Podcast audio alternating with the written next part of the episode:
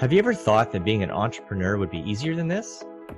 For years, I've tried to break free from road warrior consultant life, only to return time and again in order to survive. What I soon realized is my own isolation and self doubt was getting in my way, and that my biggest successes, my happiest moments, came through connections with people who cared about me. It's now my mission to make it easier for entrepreneurs like us to connect with incredible human beings who rise up higher together. We are not self made, we are community made. But the real question is how will we do it? This podcast will give you the answers. Join me on this journey as I interview top experts and entrepreneurs who are figuring it out. I'm your host, Jerry Kurt, and you are listening to the Community Forged podcast. Hey there, Community Forgers. I'm so glad to have you back with me today. My guest today, Sean Rosensteel, well, I met him three years ago at a Brendon Burchard event. He's now the author of the just published The School of Intentional Living, and he's also the founder of the Intentional Living Academy. Now, with a passion for helping others, Sean's journey began back when he found himself bankrupt at the young age of 28 after following some conventional wisdom all his life. Now, this eye opening moment showed him that attaining true happiness and fulfillment literally means breaking free from the societal chains and making your own path. So now he hopes to inspire and empower his readers to achieve their dreams and live the life that they truly deserve by using a simple yet powerful method that has already transformed his life and the numerous clients that he's worked with. Today, we're going to get to explore that with him. So, Sean, welcome to the show. I'm super excited to reconnect with you, man. Likewise. Thanks for having me, Jerry. Awesome. Well, um, you know, you've you've gone through wow a lot of change just in this in this past year, right? You're you moved away from place you've been living all you know for a really long time. Um, wrote a book on top of you know this global pandemic, which in and of itself is is quite a lot. So it kind of seems like your life is really on fire right now with momentum. What's what's all this uh, transition been like for you? Yeah, it's been an interesting year, I think, for all of us, right? Um, I think we're all going through some some changes, and some of us are experiencing some struggles, and other of us are, you know, making it to that next level. So we're all in different places, but yeah, the year's been a good one. We've uh, last time we talked, I think, was maybe a year ago. I was living in Chicago, and we came down here. We've been coming down to the Dallas, Texas area for the winter for the past few years. My wife's family is from the area, so we were down here in January and my mom calls and she said hey we're moving you know out, out of chicago we're moving to south carolina. And my folks are still alive we're very fortunate and we were really anchored into the chicagoland area because of them. Uh, so when they decided to move and pull the plug move away from illinois we said well you know what are we going to do? Because we're not following them to south carolina.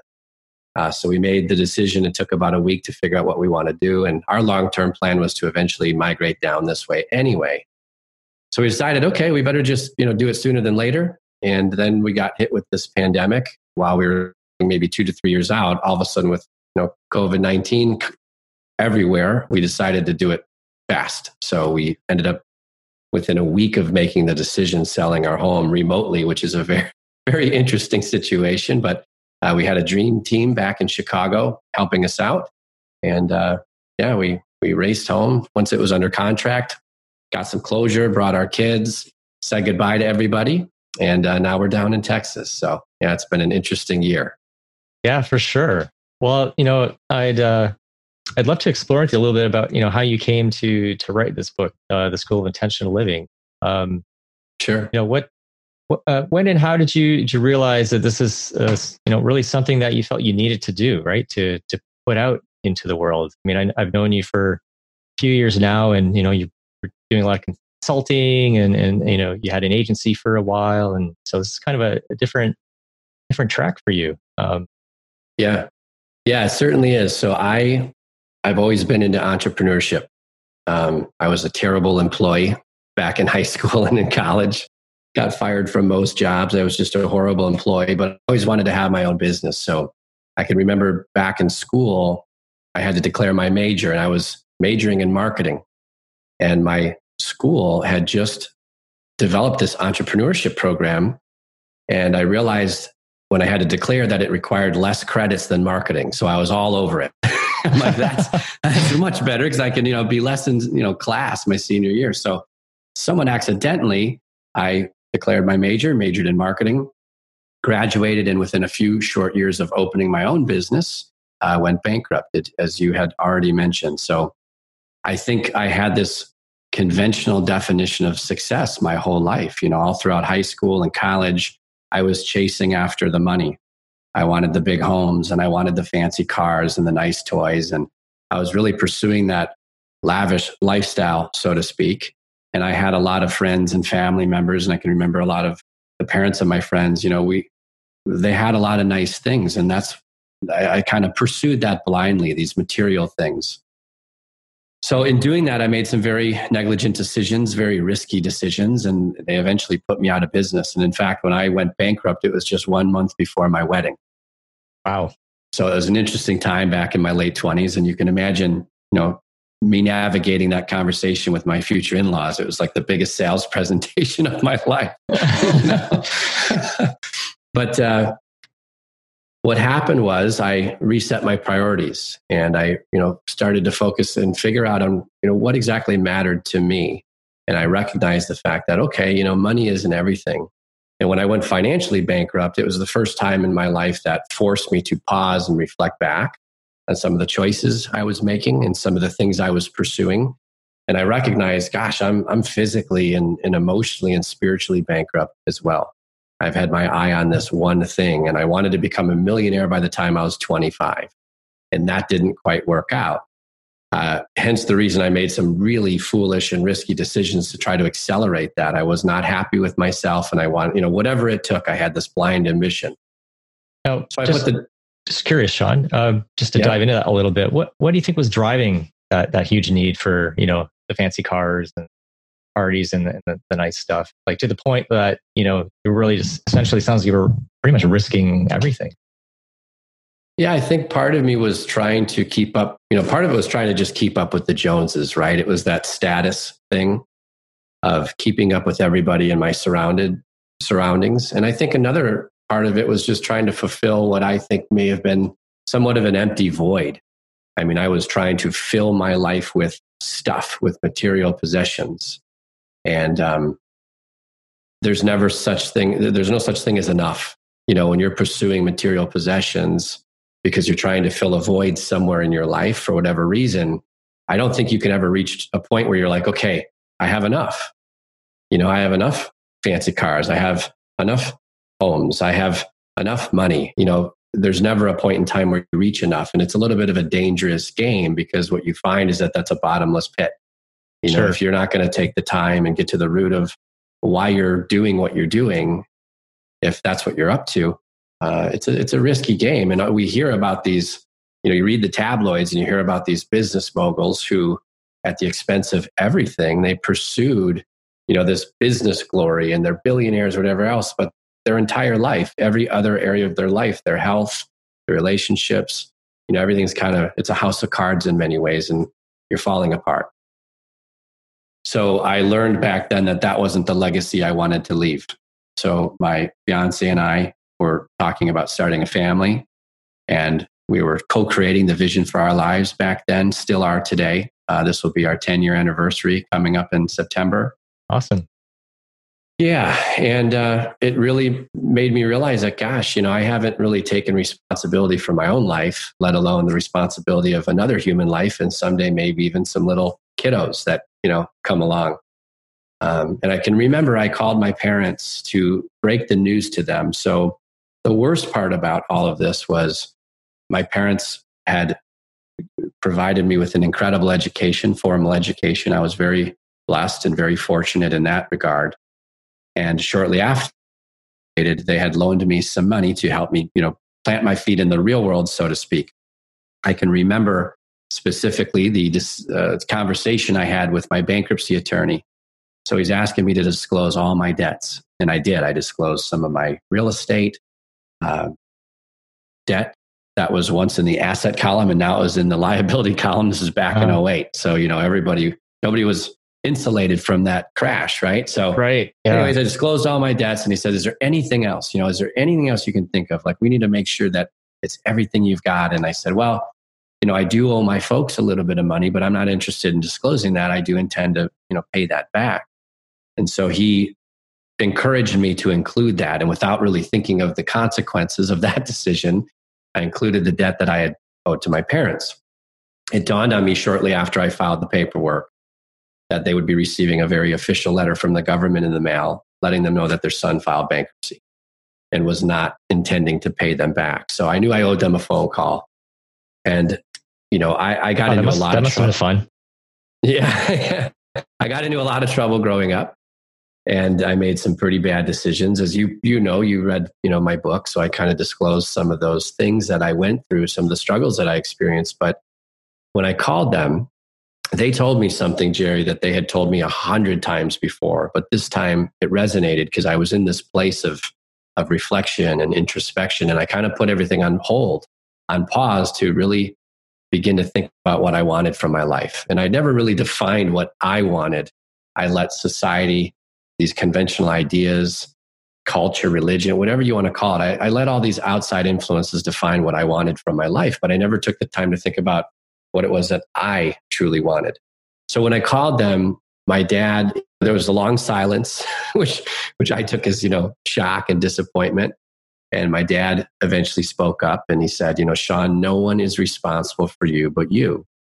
And then my mom chimed in and in her very soft, caring, loving tone, she's like, You know, I think it's time for you to find a quiet place and figure things out for yourself.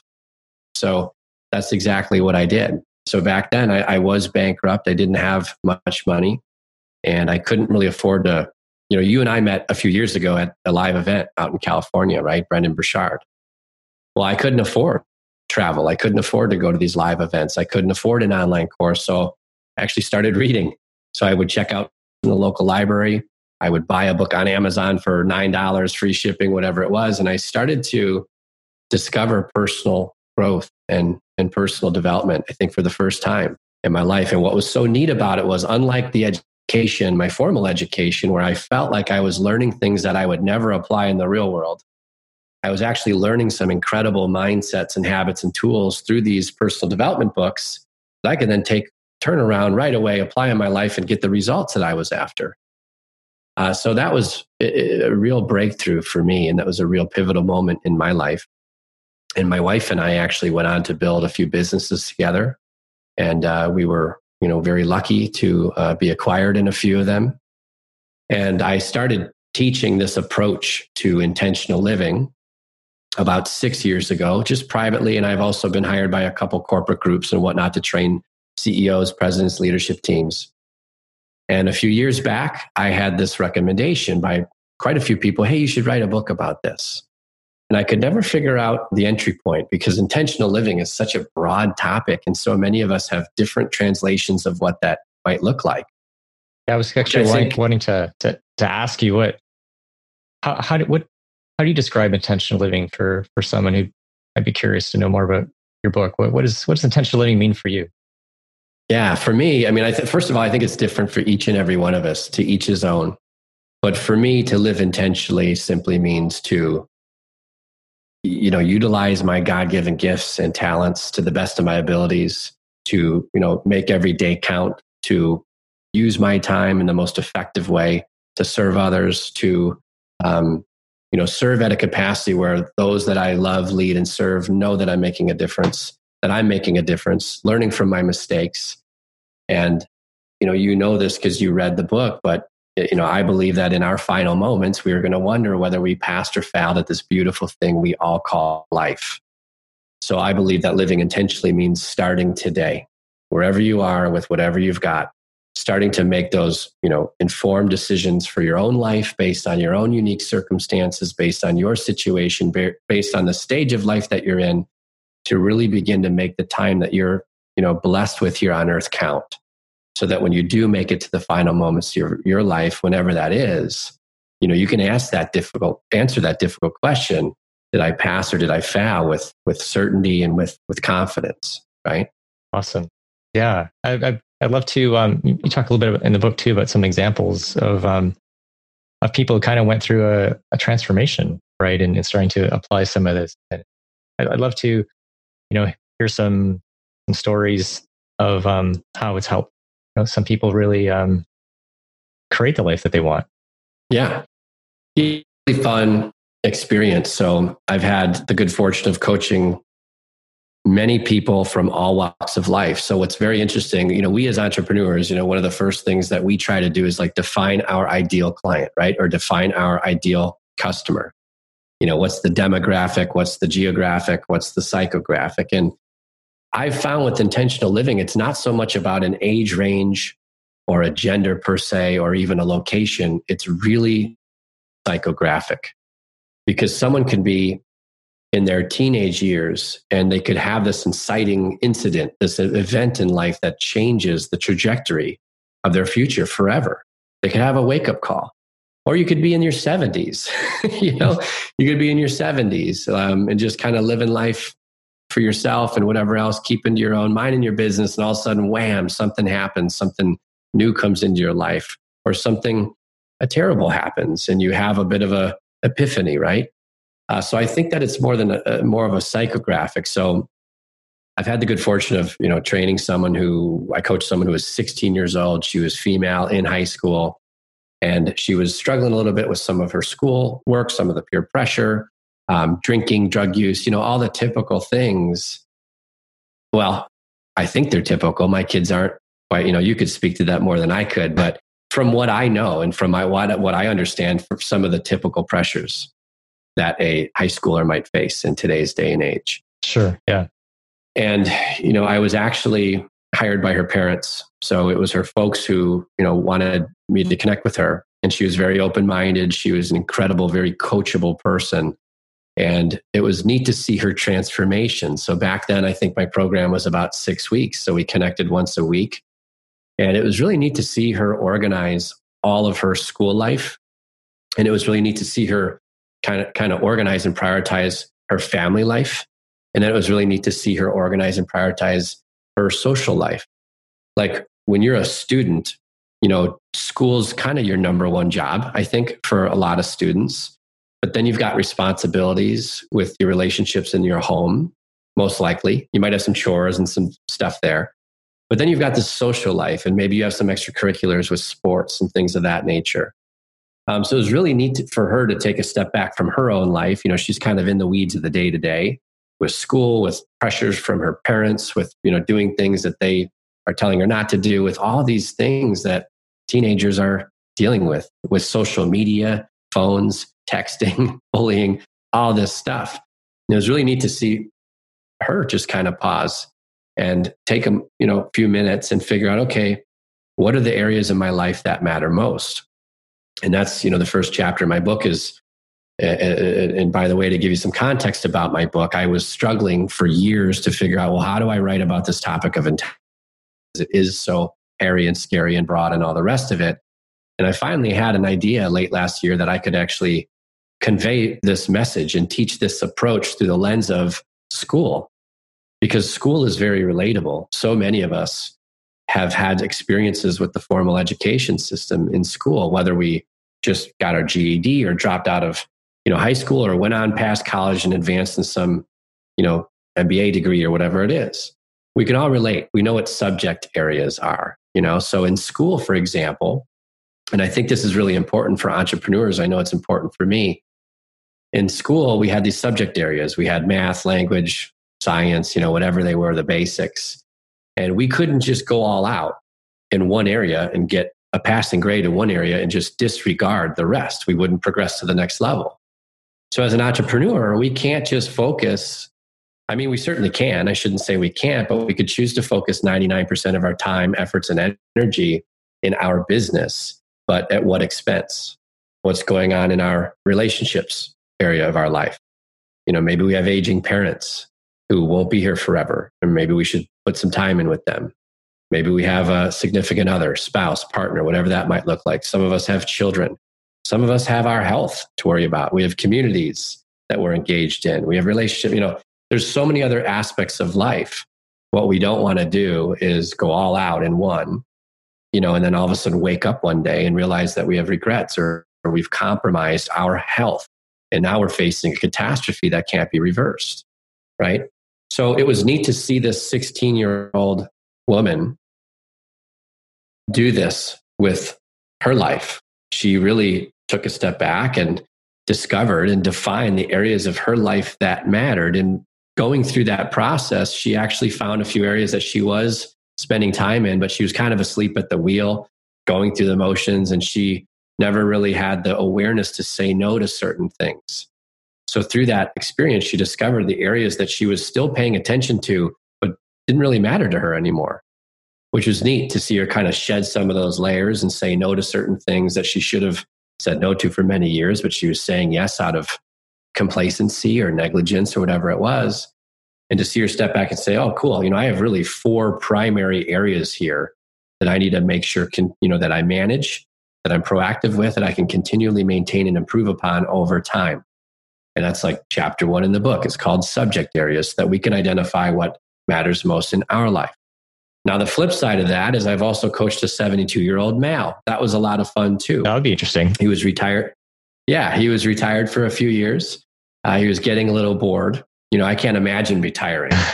like, that's just not my style, right? right? As an entrepreneur, like, I need a problem to solve at all times. Like, I need to constantly be working on something. So, I, like him, you know, wanted something to do. I wanted, you know, he wanted to make a difference. He wanted to give back in his own unique way based on his entire life experience.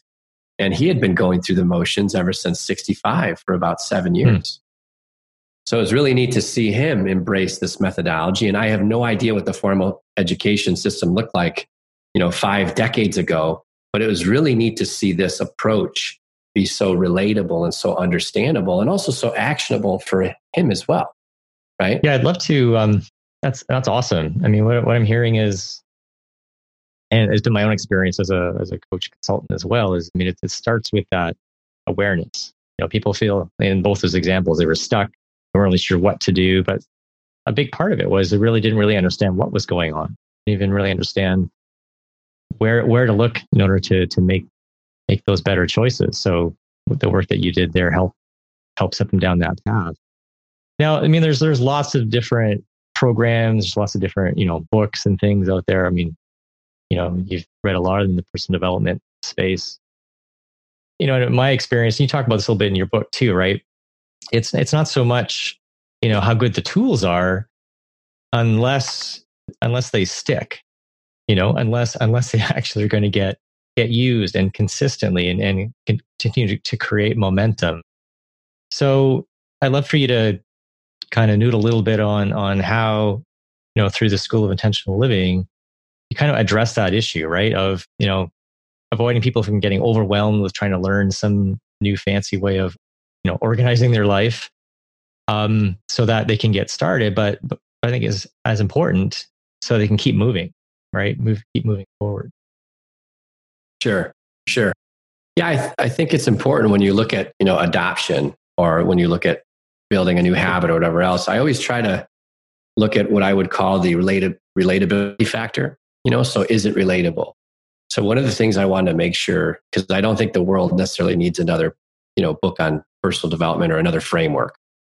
Um, but what I wanted to do was make sure that it was highly relatable. So I think that's there. I think we can check that box that this this approach as you learn it, it's very relatable and there's no need to reinvent the wheel you know, you're not necessarily learning anything new here. These are things that are common sense and not necessarily common practice, and they're being shared in a way that's highly relatable, which is fantastic.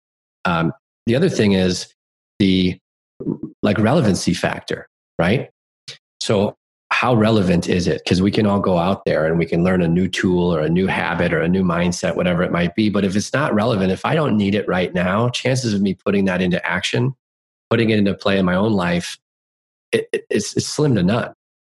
So I wanted to also make sure that you know there's that relevancy factor there. If if you're out there and you're feeling like you want to lead a more intentional life, or you want to even be more intentional in your business, or more intentional in your relationship, or more intentional with your health, I think this is an approach that you're going to like because it is so highly relevant. So I usually like to look for relatability and relevancy um, and also real simple. Yeah, I was, I was waiting for you to say like, that because that's really what stood out yeah. for me in, in in in reading the book is, yeah, like you know, I could do that.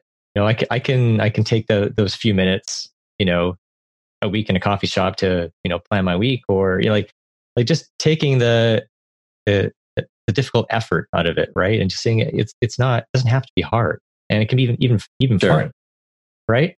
Sure. Yeah, I grew up. My my dad used to always tell me, you know, complexity is the enemy of success. I mean, he burned that into my brain as a kid. So I really don't have a tolerance for anything complicated, anything complex. I just it, it really turns me off, and I can you know, I, I can accidentally make things more complicated than they need to be. Right. Um, so I always have to catch myself. I have to have an awareness for that. But some of the tools relating back to the tools that are certainly available within the book is I really did my best to make those as radically simple as I possibly can. Just because, again, I think simplicity is the key. You know, it's a less is more type of an approach. And I see that work in business and entrepreneurship with relationships, with your health. If you can just simply keep keep things simple, I think there's some real, you know, there's some real value in, in, in that concept. Yeah. So, for example, in kind of building what you're talking about earlier with with the, the subjects, so kind of identifying different areas of your life that you know you want to pay attention to, and then giving yourself a a grade, right? Like in school, kind of gives you that that quick check, right? Um, in a way that you kind of understand and relate to it well. So, once once you've got that, then you know what are what are some things that people can do?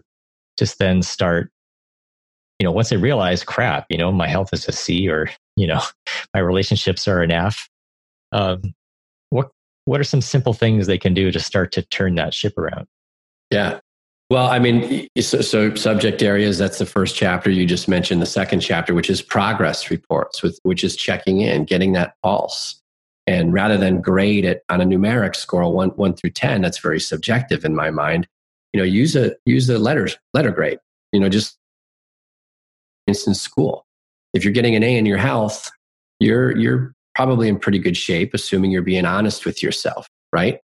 And if you're getting a C or a D, you may need to make some necessary changes um, moving forward and try to course correct that. That's the whole point of progress reports is to help you course correct along the way so that you don't make it to the end of the quarter, you don't make it to the end of the year and you have a major, major problem. Right? Mm-hmm. Um, so the third chapter then is homework assignments. Oh. So what can you do? Well, you can know, assign you, yeah, so you can assign yourself some homework. We all loved homework, didn't we? I think you just lost everybody right there. but here's the deal, right? Think about homework. It actually served a pretty effective purpose because it helped you it helped you improve your skill sets in certain subject areas. And I think most importantly, it gave you an opportunity to improve your grade. So whether we like this idea of homework or not, you know, you can call it your to-do list. I call it your priorities. That, that, that word carries more meaning for me. I don't want to look at my to-do list. I want to know what my priorities are today or this week, this month, this quarter, this year. Give me my priorities. Everything else I don't need to pay attention to. So I use language like priority because it just carries more meaning. So if let's say I'm to, to, to your point, if I have a C in my health, you know, is it urgent enough? Is it relevant enough? Does it hurt badly enough for me to want to make a change? So, to your point, everything starts with awareness. Well, what's neat is I might be able to just make up a you know handful of things I could do as as homework for my health. So, for me personally, to give you an example, years ago, I, I've had a digestive issue for as long as I can remember, and my normal was just eating a meal and feeling god awful for about ninety minutes, really struggling and being significantly fatigued. I mean, I used to drink coffee throughout my entire day. I mean, a pot in the morning, a pot in the afternoon, because I, I would just struggle so much after lunch. So I ended up getting a um, what's called a food sensitivity kit. I think it was the company Everlywell many years ago when they were first, you know, launching their whole company. And what I discovered was I had a sensitivity to gluten. Now I'm not allergic to it. I, I, luckily I don't have like celiac or anything like that, but I do have a high enough sensitivity to it that if I don't make some changes, I might have some long term health consequences. But I'm certainly uncomfortable now. And I'm not interested in living that way day to day. So I had some homework to do. So I had this awareness that I wasn't feeling very well in the health category. I had very low energy, a lot of fatigue in the afternoons. I had some, you know, uh, very frustrating digestive di- digestive issues that we don't need to go into detail with on the call here.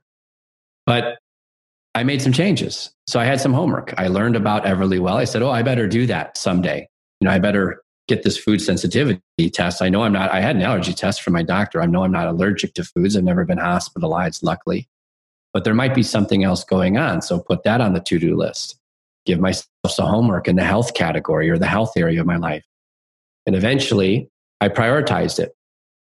So I knew of it, I had an awareness of it. And eventually I said, you know what? This is the right quarter or this is week. Well, I'm going to go ahead and get this Everlywell thing done. Now I have knowledge because once I had that test done, now I have knowledge into my situation. Now I have a little bit more education and knowledge as far as, wow, for whatever reason, my makeup, my biological makeup is sensitive to this thing called gluten. I'm also sensitive to almonds and wheat and some other things, but gluten was really the, the Achilles heel for me. Interesting. Well, now I've got even more homework, right?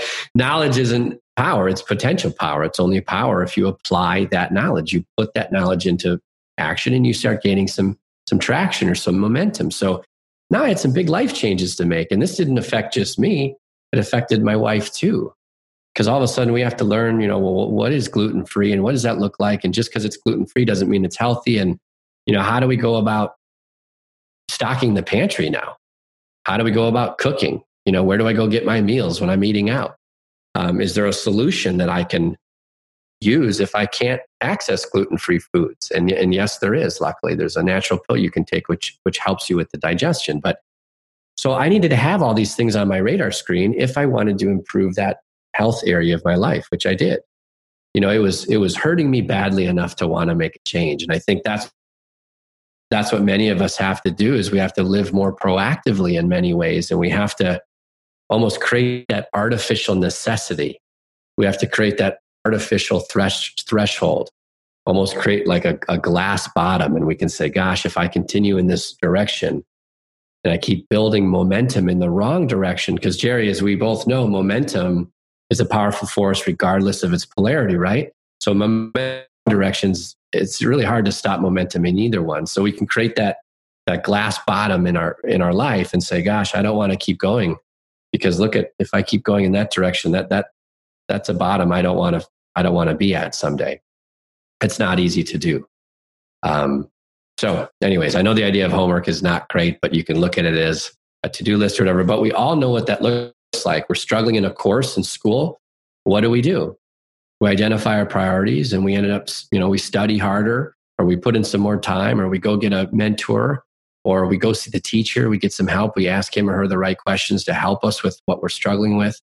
We we move into action mode, right? Yeah. Well, you know, and it, I, I would hope in this case that you know the, the subject, which is our our personal life, would be a whole lot more interesting than some of our uh, algebra and whatnot in in high school. If we can't get can't get motivated to uh, to improve our own personal grades, then uh, right, then, right, then we're really in trouble. Right. Um, awesome. So, so we kind of covered like, you know, getting a, getting awareness, and then and then you know, looking at priorities as as a way to step forward. Um, and what, what are what are some of the um the other aspects that really again kind of lock in that that momentum? You know, getting the report cards and the, the status and whatnot. Um, what what what's gonna what's gonna motivate people to kind of keep doing that improvement, you know, two months in, four months in, you know, a year from now? Yeah, I, I think I think so many of us are always looking for the silver bullet, right? So I, I want to answer this question with like this one thing that everybody has to do. But you know, if you look back on your life and you look at some of the successes you've experienced, and if I do the same, I usually find that it's all the little things that add up you know oftentimes it's not just like one big thing that took place that just launched us and you know into orbit and launched us into success so uh, i can think of a handful of things i know for me personally we talked about momentum, and you know, I like this idea of the compound effect. And Darren Hardy wrote the book called The Compound Effect, and in that book, he references this lesson of of the penny lesson, and he says, "Look, if you were asked whether you know you would take three million dollars today or a penny doubled every day for 31 days, which one would you take? And he argues that most people would want the money. Give me the three million cash today. That's fantastic. What's interesting is a penny doubled every day for 31 days is over $10 million. So there's some real, you know, there's some real power behind this idea of momentum and behind this idea of the compound effect. So one of the most effective things in my life that I've done, just like, you know, your typical day at school, there's structure. And that's another thing everyone hates. It's like, oh my gosh, I don't want structure. It's too rigid and I feel like I'm trapped. I avoided structure for years and I felt like I would suffocate. And I have good news. I did it one day. I didn't suffocate to death. It was the most productive, effective, focused day I've ever had in my life. And I even got to go home and have four hours of interrupted time with my wife and kids. I mean, it, it changed my life. That sounds but right. it took me, yeah, but it took me years. You know, all my mentors were screaming at me, Sean, you need structure. All this white space is going to waste. You've got so many opportunities to do more and to impact more or to sell more or whatever it was I was doing back at the time. And I'm like, yeah, it's just not my thing. I just don't like the idea of it. But I'll tell you, if you can put some structure in your days, and I don't do any structure on the weekends, I like spontaneity as well, and I like variety. So struck, uh, the weekends for me are, you know, left left to the wind, and usually my wife provides enough structure for me on the weekends as it is. But during the weekday, you know, when I'm in my work week, so to speak, you know, eight to five, whatever it is, Monday through Friday, I have to put structure in there or else I'm all over the place. I, I'm just as distracted as the next person. So I really need to protect my time and I really need to weaponize my hours. And to the degree that I can come in and plan my day and literally give each and every minute while I'm working a job and to honor that structure, those days add to weeks, weeks add to months. You get a couple weeks and months under your belt, few quarters. Those end up, you know, equal, equating to years, and I've you got some serious momentum behind you at this point. And after a little bit of time, it just becomes rote, right? It becomes automatic. It's a habit. You're good to go. And I always say that you should look at 80% compliance because a lot of the people that I've taught this approach to they refuse structure and they're like well that's so foolish to think that i can control you know what happens throughout my day. And, and i agree with that. Appreciate that. I don't know what's going to happen in the next hour. Who knows? But i can certainly put my in, intention there and i can say what is my intention today? And what is my intention this morning? And what is my intention in the next hour? And what is my intention in the next five minutes? So that certainly helps and I usually say 80% compliance. If I could just be 80% compliant to the plan that I laid out for myself for my day, I'm usually in good shape by the end of the day, by the end of the week. And you have to get good at triaging too, because things do come in. You know, unforeseen, unplanned distractions happen. So we've got to be compassionate. We've got to be compassionate with ourselves, compassionate with our, you know, with other people. And we have to have that peace of mind knowing that it's okay if we get off track. We're human beings it's very normal. And but we have this practice called triage so we can get back to our calendar this afternoon and we can reset our priorities for the balance of the day and make the most use of our time there. Right. right. Yeah. Absolutely. So I, I found structure to be just magic in my life. And ironically enough, I now have more freedom in that structure. So if I want to check Facebook for, you know, an hour, I'll do it very intentionally. I will literally block time on my calendar and just say, I'm going to screw off on Facebook for 30 minutes. And now I don't feel guilty about it. I'm exactly where I'm supposed to be doing what I wanted to do. And now I'm screwing off. So I even schedule my distractions. Yeah. Um, yeah, that's that's awesome. I mean, there's so many things to unpack from that, but a couple things that are jumping out to me. Well, one is, you know, if if, if you're going to start looking at your life holistically, right, like all the different areas of your life that really matter, then the only way that they're going to get attention is is if you give them dedicated time in your schedule because it's so it's so easy sure. so easy for one area to to kind of take over and, and the other ones to um you know to, to suffer and especially I'd say right now with with COVID but so many of us, you know, our, our life is 24 seven in, in one building. You know, it's, it's your, yeah. it's your workout space. It's your office. It's your family home. It's your, it's your, it's your, you know, your recreation. Like, like eh, life just becomes a blur, you know, you know? Yeah. Um, and so I think having that structure is even that much more important just to help you shift into those different areas that are important to you. Absolutely. I, I think routine and structure is more important today than it ever was based on this whole quarantine situation that we all experience. Absolutely. The other thing that, that really struck me what you're saying, and, and I was thinking about it too when I look at my own my own self or other people I've I've worked with, even my kids.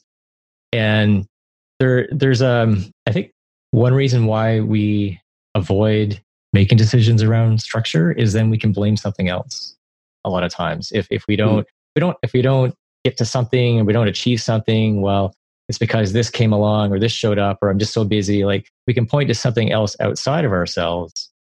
Whereas if we start to mm. if we start to commit the time to different things, then then we've we've made a statement, right? We've we made a decision to invest in something and therefore there should be some result out of that. So there's there's less cover in in a sense. It's a great point. Yeah, it's a great point. I think you know we, we take on more personal responsibility for how we invest our time day to day by by adding structure. So yeah, that's a it's a great point. What I'm always amazed at, Jerry, is like I so I, I do a little gratitude journaling in the morning and in the evening, and I think it was Tony Robbins who said, "If your wife is, uh, if your life is worth living, it's worth recording." So I have like a stack of journals dating years back, and I can tell you what I was doing. I mean, because I put down, you know, here's what I'm grateful for today. And a lot of it, as an entrepreneur, a lot of it's like, I achieved this, I achieved that, I did that. it was like, I didn't flip out on this person when they came in and, you know, completely blew my schedule for 90 minutes today. um, so I have archived uh, a lot of my life, which is neat. And my, my hope is, you know, because I'm always thinking it would be so neat to go back and to understand what my parents, you know, what they were thinking and what they were up to when they were my age and they were raising their kids. And so I kind of wanted to just leave a little bit of a breadcrumb for my kids. Now, when I'm gone, they'll probably just, you know, throw it away or whatever. I'm sure it would be worthless. But um, what I'm amazed at is how much happens in a day. And every once in a while, I won't do the journaling exercise in the evening maybe I'm too tired you know, I, I blew my bedtime and, you know, I was up late eating potato chips watching Shark Tank you know, or whatever. I do that too still sometimes. But what's amazing to me is how much I can't remember the next day because I'll try to make up for it. I'll try to journal in the morning about the previous day and I'll be like, gosh, you know, I so much transpired. I just can't, I can't remember. I can't recall it.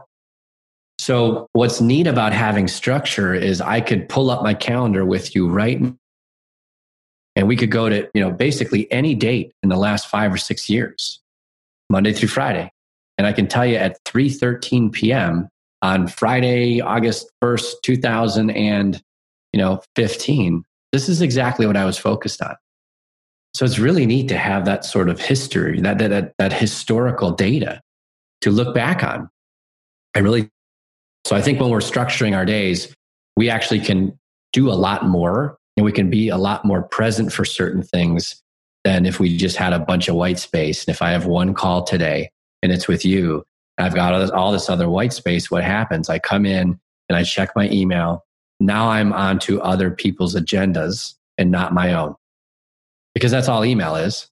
It's right. just, you know, if I want to know what other people want me to do and what their agendas are, I can check my inbox. That's easy. Or I'm off on social media reacting to the notifications and the shares and all that stuff. I mean, it's a very, you know, this information age is a very interesting time to live because if we're not careful and if we're not protective, I believe our attention, not intention, our ability to pay attention, our focus is the number one asset we have. And I think back like in the 1840s, the gold rush, you know, I think today's day and age is going to be known as the attention rush. Everyone in every business is after our number one asset. And I think it's on us. And it's very important that we protect it for the asset that it truly is. So, one of the most valuable things we have as human beings. Yeah.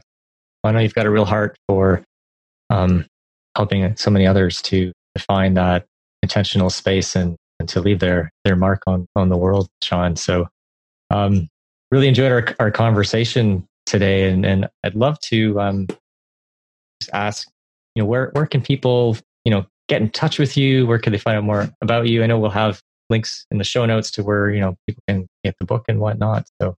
Thank you. Thank you. Yeah. Well, we set up a little fun page for your listeners, which is exciting uh, with some bonuses there. So uh, yeah, so seanrosensteel.com. And then if you go to forward slash Jerry, um, you can grab my book there, learn a little bit more about it. There's a little welcome video if you want to hear me talk briefly about it. And then with the book, if you want to email me your receipt, there's an email address on that page. Um, I'm throwing in a free audio book version for your guests and also a one page implementation plan. So if the lessons in the book resonate and one of your listeners wants to apply it, I'm giving away the same one page implementation plan that I use with my private coaching clients. So it just helps people do the right things in the right order and it also helps them stay accountable. Awesome. Yeah. Definitely worth getting those those bonuses. So thanks for thanks for offering that and uh of course for sharing um with us today.